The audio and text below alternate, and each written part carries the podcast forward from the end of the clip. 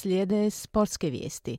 Nakon poraza na početku natjecanja hrvatske rukometašice su sada na dobrom putu da se plasiraju u nastavak natjecanja na Europskom nogomet, rukometnom prvenstvu. Oprostite. U hrvatskom nogometu Hajduk pobjedio Osijek, Dinamo Šibenik, a Rijeka Varaždin. Predstavljena i knjiga o bivšem kapetanu hrvatske nogometne reprezentacije Dariju Srni, javlja Željko Kovačević. U susretu drugog kola skupine A Europskog prvenstva u Ljubljani hrvatski rukometašice su pobjedili Mađarsku sa 21-18 u slučaju da u zadnjem kolu savladaju objektivno najslabiju ekipu u skupini Švicarsku od obranice izbornika Nenada Šoštarića prenijeće dva boda u nastavak natjecanja. Brončane s posljednjeg eura nakon 10 minuta igre vodile su s 5-0 na polovremenu je bilo 10-7. U drugom dijelu hrvatske rukometašice su nastavile s odličnom igrom, a posebno se istaknula Teja Pijević 14 obrana. Na kraju je bilo 21-18 za hrvatsku izbornik Nenad Šoštarić za Hrvatski radio je rekao. Cure su od početka, znači od našeg prvog napada pokazali da je ovo njihov dan. U prvom kolu aktualne svjetske i europske prvakinje Norvežanke porazile su Hrvatsku reprezentaciju s devet golova razlike. U posljednjem susretu 16. kola Supersport HNL-a Dinamo je na maksimum pobjedio Šibenik sa 3-0, došavši tako do 12. pobjede ove sezone. A golove su zaveli David Mina autogol u 11. minuti, Josip Drmić u 35. i Bruno Petković u 70. trener Dinama Ante Čačić. Jako sam zadovoljan na koji način smo ušli u utakmicu.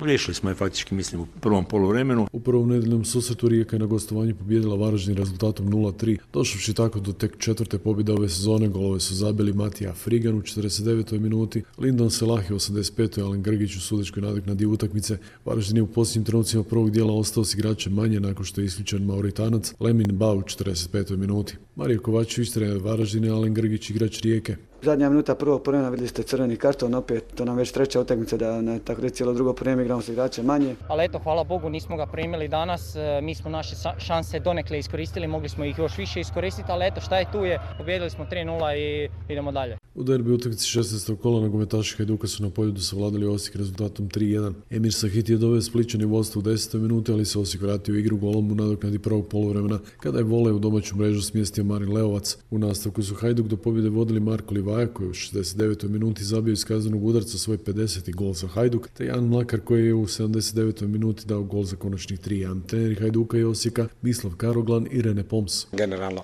ne bi sad detalje, ovaj, mislim da, da smo bili dovolj, danas dovoljno da, i zasluženo. It was 2-1 and after this 2-1 we lost completely ourselves. So I cannot find any good thing in, in, in our game today. Slaven Belupo i Lokomotiva su u Koprivnici odigrali 0-0, a Lokomotiva je od 67. minuta igrala s igračem manje jer je grubo igrao Aliju. Utakmica Istre Gorice završila je pobjedom Gorice s jednim golom na utakmici koju u 90. minuti dao Alžirac Bakrar, a nakon utakmice nepuna tri mjeseca nakon dolaska makedonski stručnjak Igor Angelovski morao je otići. Angelovski već drugi trener koji je ove sezone u Gorici dobio otkaz krajem kolovoza smijenjen je Samir Toplak. Klub u momčadi sa začelja ljestvice preuzeo je Mensur Mujića, dosadašnji trener juniora Gorice. Dario Srna je u nedjelju navečer u Zagrebu predstavio svoju autobiografsku knjigu Zašto zovu Srna, koju potpisuje s Milanom Vlaović, kolumnisticom i spisateljicom, bivšom ženom hrvatskog reprezentativca Gorana Vlaovića. Na svečanoj promociji su među ostalim bili izbornik Zlatko Dalić, bivši izbornik Miroslav Blažević te predsjednik HNS-a Marijan Kustić i tehnički direktor UEFA Zvonimir Boban.